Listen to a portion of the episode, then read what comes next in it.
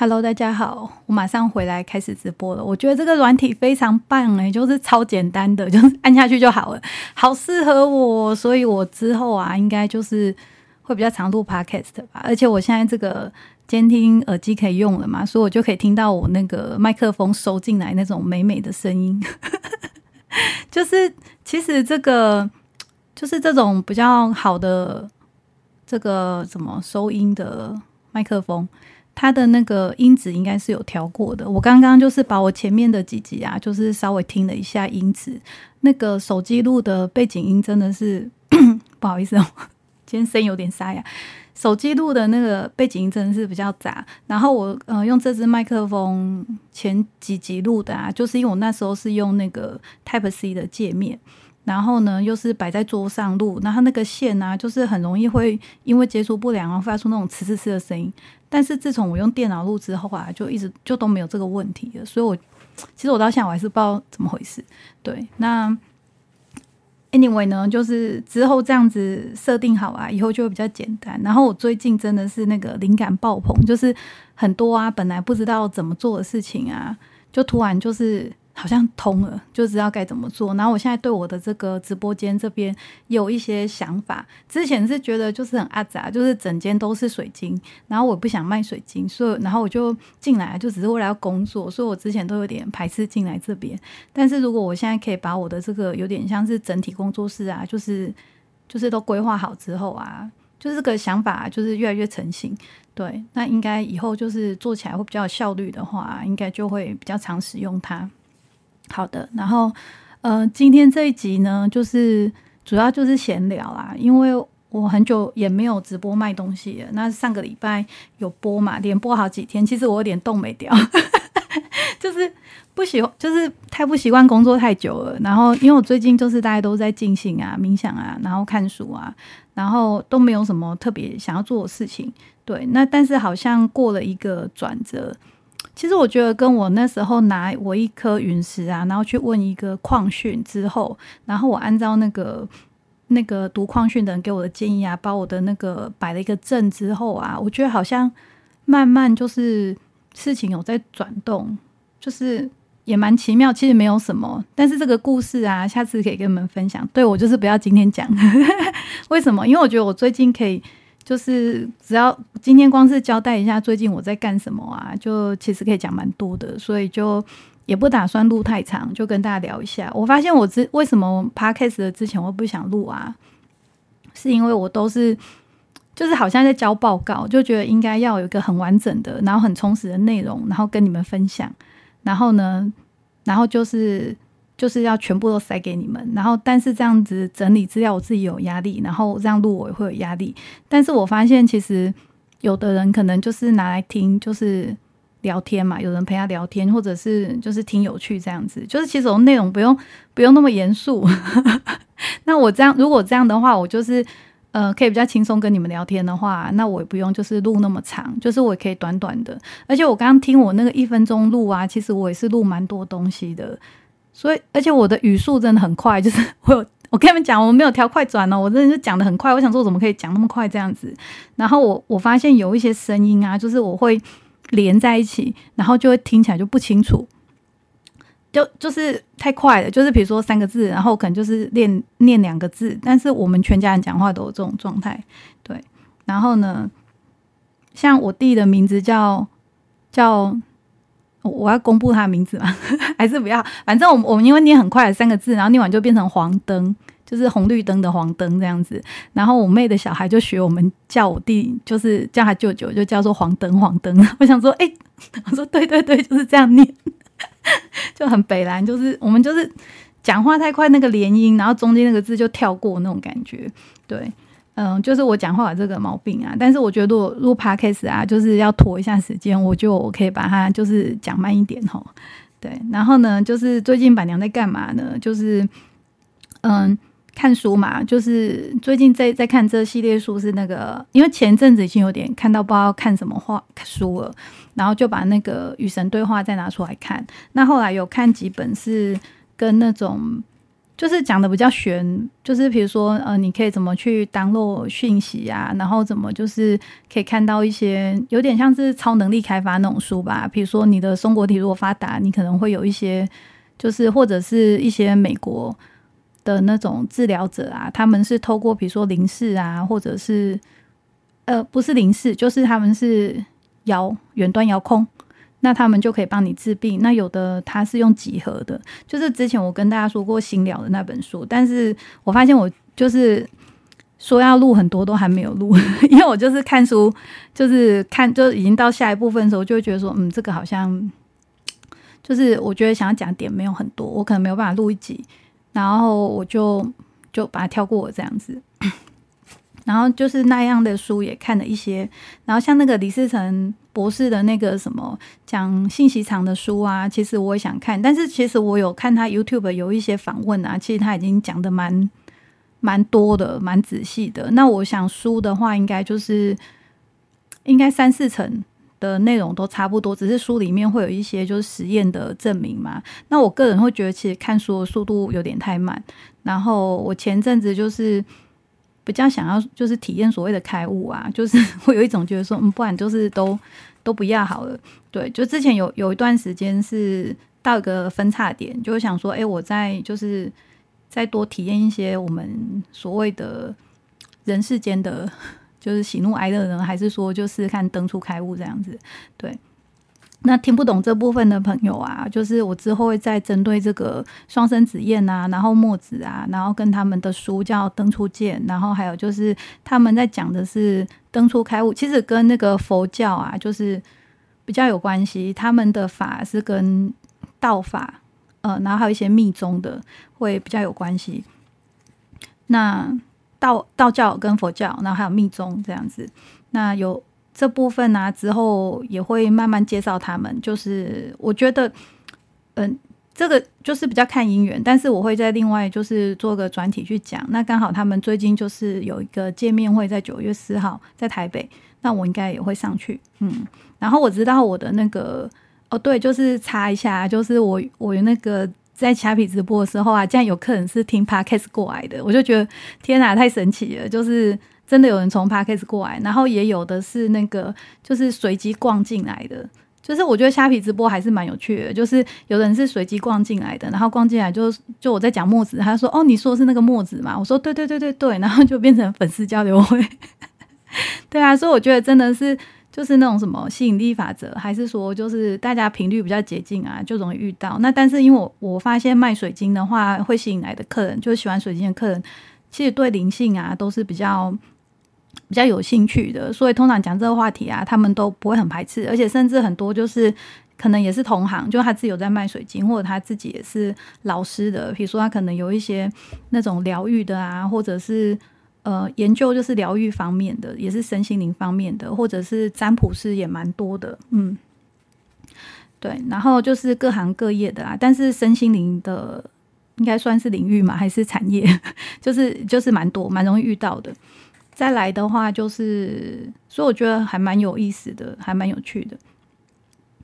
然后，所以我就想说，还是继续上来这边跟大家聊聊天。然后，如果看到一些什么讯息啊，什么更新，那现在录音比较简单的嘛。然后，我也不说什么内容要充实的话，那我可能我就是个很爱废话的人。我有一次直播讲了半小时，没人跟我讲话，就是讲，然后跟客人说我这样很厉害，然后他们就是都本来没讲话，就可能就就默默打一字说真的。对啊，所以如果那个就是到我对我的直播有兴趣的话，你们可以在晚上十一点，我最近应该会比较勤劳播啦，然后在虾皮那边播这样子，然后你们可以来跟我聊天，就是要打字啊，可能手会比较酸。那我最近看是那个最近看书系是那个阿纳斯塔夏，就是一个。嗯，冥想雪松的系列，他是一个俄罗斯的商人，然后他在那个就是算是森林里嘛，那种原始森林里啊，西伯利亚的原始森林里，然后遇到一个女生叫安娜斯塔夏，那他们两个之间就展开一些对话，然后有一些就是关系，对，然后呢，但是就是。里面讲的是一个祖传家园啊，就是我觉得蛮有意思的，所以我最近都在想我的祖传家园。然后他后来就是有一本是讲家族之书，板娘已经开始写了。我真的觉得我是个非常有行动力的人。但是写那本书让我觉得很有趣，因为慢慢你会想去想起以前那些有趣的事情。然后我今天在打了，就是昨天刚好跟我朋友在聊到说，我之前有个工作啊，是在东森购物。不是我在东森购物，是我们是卖衣服的厂商，然后我们跟东森购物配合，所以我们要提供衣服给他们卖。那这个过程啊，其实蛮有意思，因为我那个老板是一个香港的老板，然后那个公司也是一个从零到有的过程，然后。其实想象起来，我觉得我那时候也蛮拱大的，就是我怎么敢去那样的公司上班？但是我觉得整个过程是有趣，因为觉得可能老板人还不错吧。虽然就是后来公司的收尾啊，就是有一点 潦草，对我觉得潦草还蛮适合的。对，然后呢，但是我也是在他结束之前我就离开了啦。对，但这个过程还蛮好玩的。然后我就在打这一篇的时候，我就心想说：“Oh my god！” 我说以后我 p a c k a g e 就就是按照我打的这个，就是。就是来录就好啊，就很多，因为我之前就是把有有一次有一天很冲动，然后想要录一集我以前摆摊的生活，真的是全台湾都去片片了，有几个地方真的是有几个那个摆摊的那个回忆实在太精彩、太经典了，就是而且真的是你此生不会再有，也不是说此生吧，我觉得别人不会遇到这种事情，就觉得真的蛮有趣，可以跟大家分享。那就是之后等我把它先打成。就是想到就说啦，不知道什么时候会有机会跟你们讲这一块。那你们可以就在下面敲完啊，或者是就是在那个就是来我的虾皮会比较快。你们来虾皮直播间，然后你们不用担心说来的不消费啊，因为常来的客人就知道我常常都是在讲在聊天啊。对，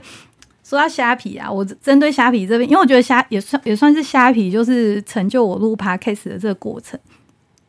就是我最近啊，又在研究，不对不对，我我现在不是在讲设备，我是个设备控哈。等一下我们再回去讲设备，就是我要讲虾皮什么？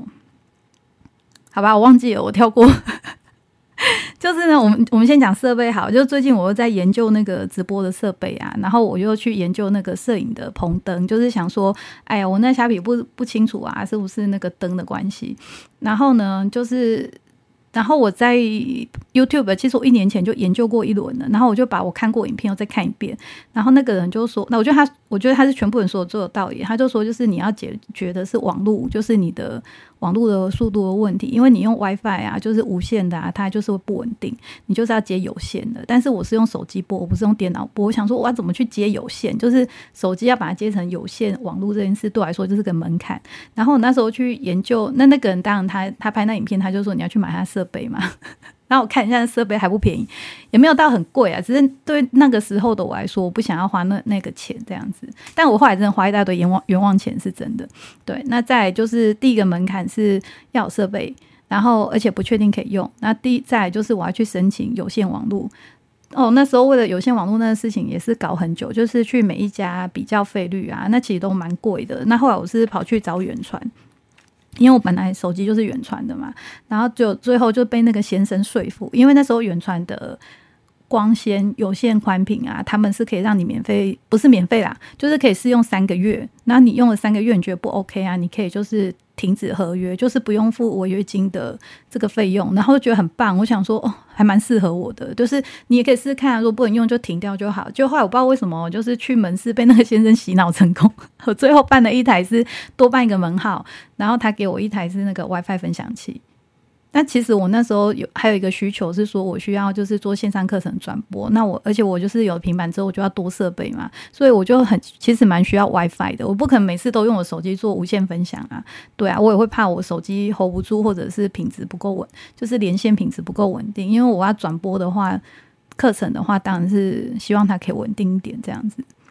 对，然后呢？所以到最后就是 就办的那台 WiFi，但是也解决那时候问题，只是就没有解决这个虾皮直播然后网络不稳定的问题。然后这次我又想卷土卷土卷土重来，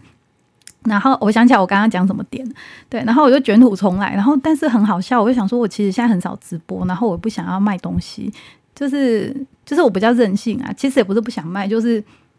就是。因为我之前直播有一个很大的需求，是因为我想要就是跟人互动、跟人聊天。因为那时候就是疫情嘛，你都在家里，然后我就是算我蛮享受那个冥想啊，跟那种隐士独居的生活。但是有时候你还是会想想要跟人家聊聊天、透透气。然后这个虾皮直播的客人啊，就是大家都很好聊，就很好玩，所以就其实那时候也会蛮期待，就是直播啊，然后跟大家就是聊天，而且那时候比较有在卖东西，所以就是也还有个收入，就觉得哇，就是一切就是有点风生水起，没有没有到很好啊，但没有说真的很多很多钱，但起码就是一种在流动的感觉，对。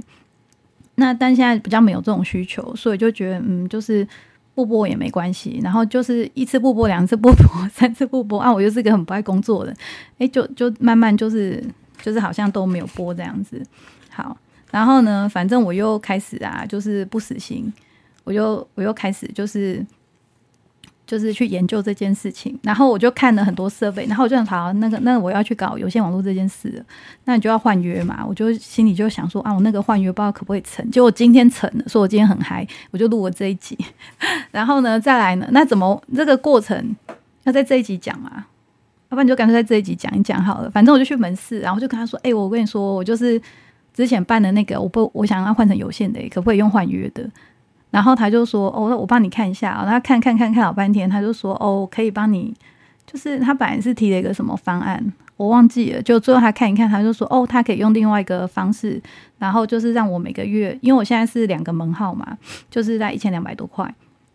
他说可以把那个方案换成是九九九的，然后把之前那只停掉，然后就是因为他们现在有个方案是你的，如果你有原传的门号，然后你续约的话。或者是新约吧，他会送你一个光纤的，就是一百二十枚的。那如果是看你的费率啦，如果是九一个月九九九的话，就是是手机的话是四 G 吃到饱，然后网络是一百二十枚。然后，然后当然你要三百的话，三百枚好像就贵蛮多的，好像要多个两三百吧。对，那。那大家可以参考一下，如果你们刚好这种需求啊，你们就可以考虑去续约，就是加那个光纤，我觉得还蛮划算的。然后，然后，但是我之前那个门号怎么办？他就说。嗯，他可以帮我停掉，然后他会违约金，那三千多块，因为我没有签很久，但是因为我是那个我的续约，我已经半年内可以续约，他就说他用这个续约的优惠三千块可以折给我，所以就等于说我只要付个六百块的违约金，然后其他那个三千块就是他在账单帮我扣掉，就是我要先把违约金给付了，然后之后他每个月会那个三千块会从账单帮我扣扣掉，我就想说哦，那可以啊，就是。就等于说付了六百多块违约金嘛，然后我想说啊，顺利换约成功，然后就觉得非常棒，就是现在就是觉得充满希望。但是当然就是到时候有有线网络之后啊，就是我的手机有没有办法用那个设备，就是去上网啊，还是要测试才知道。但是应该是可以啦，不然这个怎么会有那个产品？现在应该是比较成熟。哎，有时候就是需要时间去等待这样子。然后我那天看到最后啊，我就想说，哎。到时候花了一堆钱啊，会不会就是虾皮的直播还是不行？就是效果还是没办法达到我预期。然后我就去看别台直播，那时候是凌凌晨三点多。我跟你们讲，虾皮真的超疯的，三点多有一个卖紫金洞的哦，它还有八百多个观观看人数。我想八百多个，三点多凌晨三点多，就是都不睡觉在看看人家卖水晶，然后。然后，然后更多台是怎么样？就跟我差不多，比如说那种十几个人的啊，或者是有啊，有一台有一百多个人。然后那个是那个主播啊，整个会露脸的，因为我觉得我们台湾人本来就还蛮喜欢看人，就是人跟人互动嘛。所以我本来就是有考虑过说，就是跟大家互动，就是露脸会不会就是比较多人爱看这样子。就那一台那个就是那个主播真的是。就是他卖水晶，他不是只给你看水晶，他是全身入境这样子。然后呢，但是他那个深两三点多啊，他也没有在卖，还是在大家那边就是深夜聊天场，就是大家都聊心事啊，然后聊一些故事啊，就是比较感性的东西，就是深夜比较常遇到聊天的。然后我发现我虾皮就是跟我一样开来聊天的还蛮多的。然后有一个女生，就是真的蛮漂亮，她真的是专门聊天的。他是跟粉丝在那边讲心事，这样子就超牛的。就是他这完全没有卖东西，他就是在讲心事而已。但我完全听不懂，因为他讲的好像是一些直播业界的事情。然后呢，就就反正深夜逛虾皮直播也是蛮好玩的。就觉得虾皮话术很渣，但是我觉得就是它是一个展现我们台湾人一个特色的地方。对啊，就是你看那个大陆直播台啊，他们真的就是只是卖东西。那他如果没有人跟他讲话，他就是没声音，他就是展示那些货。但是我们台湾人就是 什么都有，就蛮好玩的。就大家就是好奇啊，你们就是也可以帮虾皮。虽然我老是卖虾皮直播啊，就是说哦，然后动不动就吐石榴啊，不然我就 rap，我就在那边 rap，在那边跳针。但是啊，就是。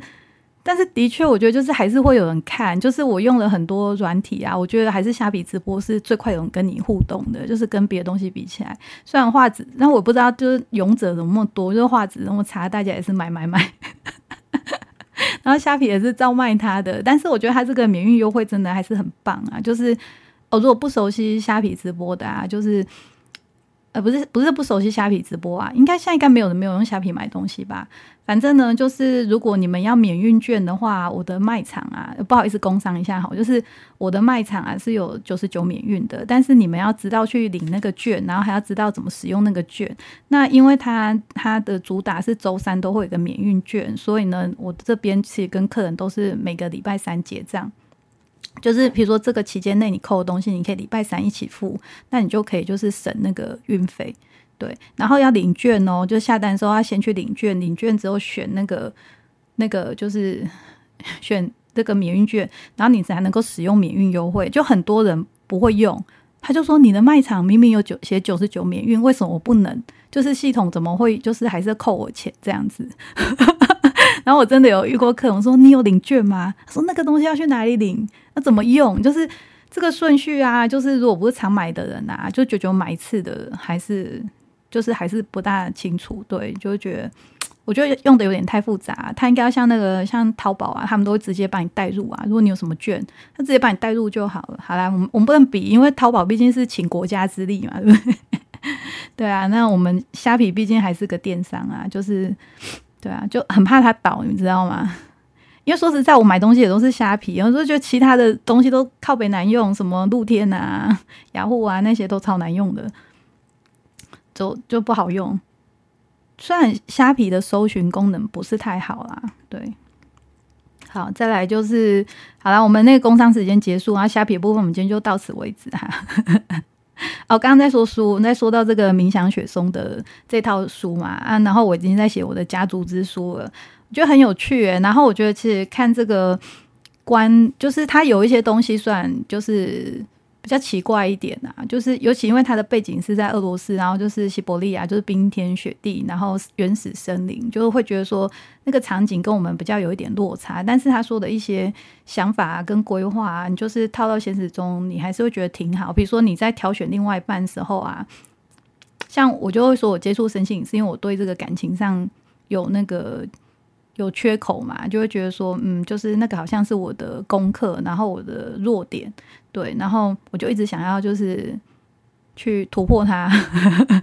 就是去克服它吧，应该说克服。就我们知道说我们的弱点是什么，我们就当然是希望说我们可以去补强嘛，对。然后呢，我就我就发现说，哎，我以前就是真的都没有这种观念呢。虽然我知道说，哦，男生好像比如说挑女朋友跟挑。挑挑老婆是两回事，但我一直不懂这是什么什么状态，就是我不是那样子的人，所以我一直没有办法理解。但是看完他说的那种，就是嗯，他说，比如说你要跟你的另外一半，然后就是为了你的未来小孩，然后你你想要给你的小孩未来什么样的生活，就是你还没结婚，你还没找到人，你就要开始想这件事。那当你想到人的时候，你是跟那个人一起去规划，说哦，你们两个，而且不是为了你们两个的的未来哦，是为了小孩的未来。你们为了这个小孩，你们想要给他什么？这样去想，然后就突然想说，哎，突然我就像我昨天做个梦嘛，然后我就觉得靠背我怎么连梦里都遇到这种人，就是会消失的男生，就是跟你深情告白之后，哎，就垂波浪啊这样子。然后我就说，嗯，然后我就想说，哎，对，如果说我今天是在找对象的时候，我挑选标准是啊，就是这个人适不适合当我小孩的爸爸。我想说，哎，当我这样想的时候，所以我觉得女生啊，你们以后就是找男朋友，你们可以用这个角度去想，就是就是想说，哎，他适不适合当我小孩爸爸？你有时候这样一想之后，你就发现本来没有看到的点，就突然都看懂了，这样子，对不对？对啊，就是应该应该大家懂那个意思嘛？就带入之后，你就觉得啊，你老是找不到，那不行不行，这不适合当小孩的爸爸，就之类的啦。对，然后所以我就觉得，哎，这个点还蛮有意思的。就给大家参考一下，那那个书里面讲的一些东西啊，我觉得之后也可以跟大家，就是我们就挑一集来录好了。嗯嗯，像他有讲到外星人，就是飞飞船是怎么做的，然后还有讲到一个外外星球，那个也蛮好玩的。然后好，那这个书部分呢，就先到这边。然后我今天去那个茉莉二手书店也买了几本书，就是也是很有趣的。有一个是日本的灵美，然后他是摇滚乐手，然后他就写说他的觉醒的过程啊，还有就是。他们是日本，他们是讲灵体，不是不是不是，他不是讲灵体，就他也不是讲通灵这两个字啊。但是我觉得其实大意应该是差不多，就是过程，然后还看到一些有趣的现象。就是我觉得就是我蛮喜欢日本写书，第一就是他们会让你写的很轻松，然后很好吸收。然后呢，他会辅助插画，就是然后很有逻辑吧，对，然后会把东西就是简化，就是让它比较清楚明白。但是像那个欧美那边写的书啊，就是就比较啰嗦一点，就然后有时候就是讲很多，但是你不知道就是就是会有落差嘛，就说哦，你你这样说是往前转吗？还是往往后转，还是怎么样？对，就是有时候只是靠文字啊，他那个没有办法到很清楚。我在看时间啊，我现在好像录了二十五分钟，我觉得差不多了。对，然后再再跟大家就是说我最近还有在做什么，就是我去买了一个线上托特塔罗的课程。然后呢，买的时候雄心壮志，想说 嗨，那个二十分钟一集，我一定一下就看完了。到现在就是才看，好像他那个还蛮有趣。他线上课程就是会跟你说你的进度多少趴，我像好像是二十几趴还是三十趴吧。然后就是又买了一堆书来看，然后那个那个托特也还没有，就是。就是还没看完这样子，对啊，所以就是就是很贪心，就同时想做很多事。我发现就是好像射手跟双子都会有这样子的这样子的的情况，但我不是啊。但是我的好像是月亮是射手，然后然后我的那个金星是双子，就其实多少都会有点影响。好，然后其实我之前啊，就是有点想要在那那个前几天不是发生那个某艺人的事情嘛，然后就是有点想针对那几录，但说我那天就是好像刚好那天遇到礼拜三吧，就是虾皮的活动日，就是同一天，然后我就想说，我就那天我还就是录了两场，不是录了就播啊，直播了两场，然后就想就是想说，如果有些人就是可能看新闻文啊，然后心情被影响，然后就可以跟大家就是。开导开导这样也不是开导啊，就是觉得说，哎，可以让大家有有个讲的那个窗口，这样就可能我的直播客人都还蛮 OK 的，就是大家都觉得还好这样子，对啊，就是没有特别讲什么啊，但是我觉得这样很好，就是没事就是好事，对不对？对啊，就是，但是我觉得就是如果说大家多接触这种身心灵的，啊，有时候嗯，对这种事情的，就是想法看法，就是会比较好去。转化跟代谢啊，就是不不至于说哦，你本来就心情不太好，看那个之后你就更不好这样子。对，那包括今天好像是那个，就是那个雨天的女儿的事情嘛。对啊，其实我觉得如果大家对死亡啊有不一样的看法，你就不会觉得说那是一件不好的事情。其实对灵魂来说啊，就是死亡是还蛮开心的，因为他们就不用再受到那个肉体的束缚。那如果大家就是因为我不知道听受众户虽然会来听这种灵性的话，应该大家就是有一点基基础或什么啦。但是如果大家不是还不是很理理解说那种死亡之后的灵魂什么感觉啊，就是大家可以去看那个泰勒。呃，那个 Netflix 有个影集，然后它是一个美国的灵媒吗？